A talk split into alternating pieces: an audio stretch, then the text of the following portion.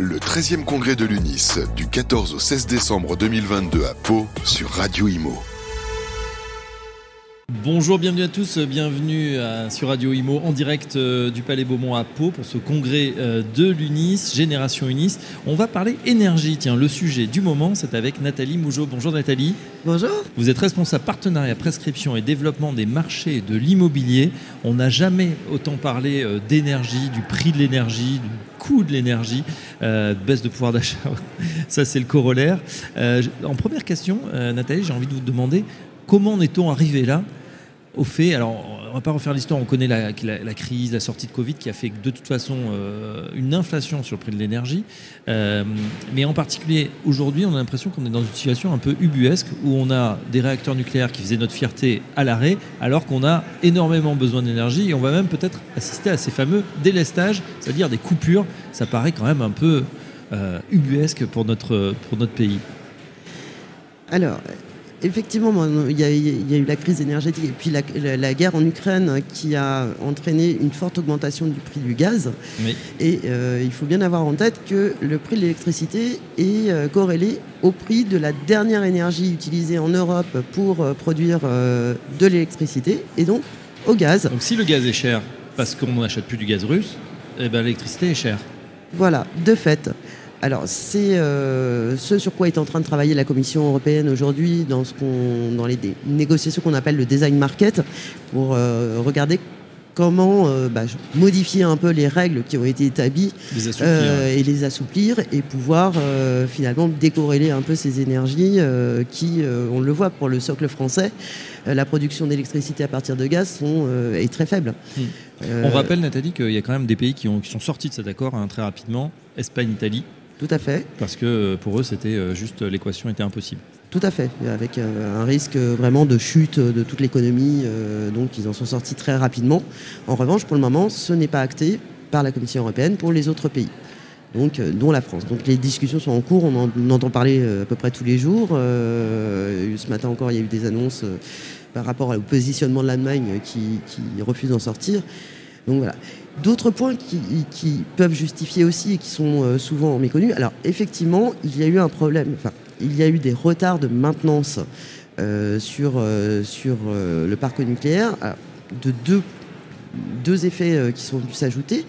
le premier, c'était le post-Covid, où mmh. effectivement, bah, une partie de la maintenance, du fait qu'on n'avait pas les approvisionnements en pièces, a dû être repoussé euh, après la période Covid.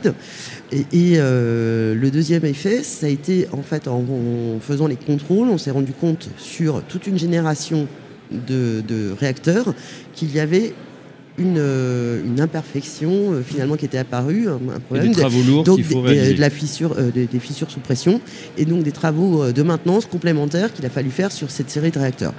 Cela dit, toutes les équipes euh, d'EDF ont été euh, largement mobilisées et aujourd'hui, là, on commence. Mmh. C'est en cours d'amélioration. C'est largement en cours d'amélioration. Un certain nombre de réacteurs ont déjà été remis en, en, service et d'autres doivent encore, euh, au, mois de janvier, là, être remis en service. Donc, normalement, le risque de délestage reste encore très prégnant sur les 15 prochains, premiers jours de, de janvier. Mais normalement, après, la situation devrait se détendre un peu. Cela dit, ça se détendra si tout le monde est aussi respectueux de ce qui est demandé en termes de plan de sobriété, d'une part, euh, et euh, je dirais d'intelligence euh, nationale, parce qu'aujourd'hui on voit quelques aberrations arriver. C'est-à-dire, je vais, donner un exemple très concret, puis on est sur les copropriétés, donc sur, les, sur les syndics. Il y a des votes aujourd'hui en Assemblée générale de copropriété pour ne pas démarrer les chaudières gaz cet hiver parce que malgré le bouclier tarifaire qui a été mis en place par l'État, euh, le prix a été multiplié par 3 par rapport à leur ancien contrat.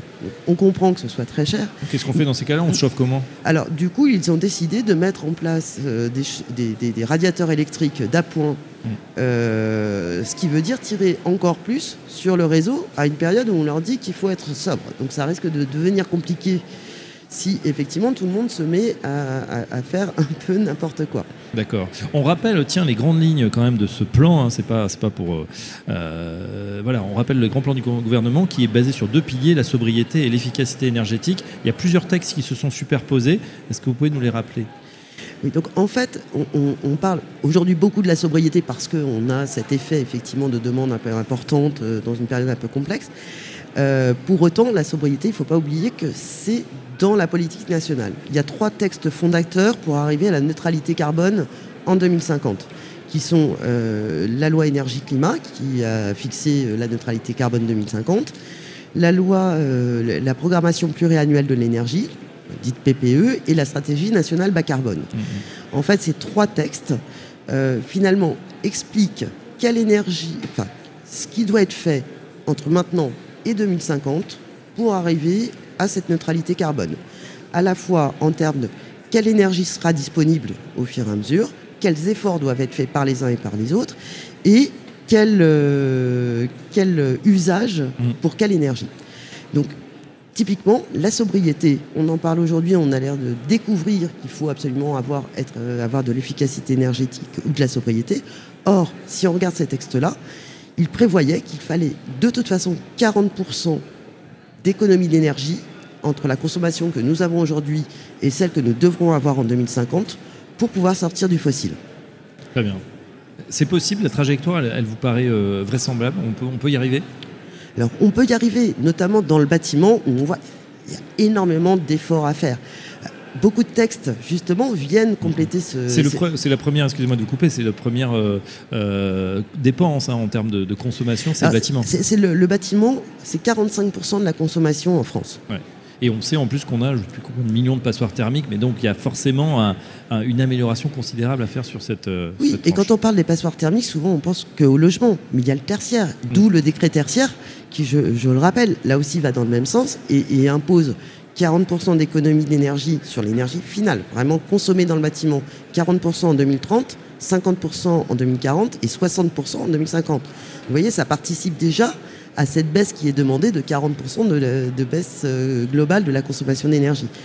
Et de la même manière pour le logement, avec la sortie des passoires, toutes les obligations de rénovation euh, d'ici 2034 euh, pour les bâtiments E, et, et puis arriver de plus en plus sur des équivalents étiquettes A ou B, nouveaux DPE, qui, je rappelle, intègrent le carbone, donc non seulement performance énergétique, mais décarbonation.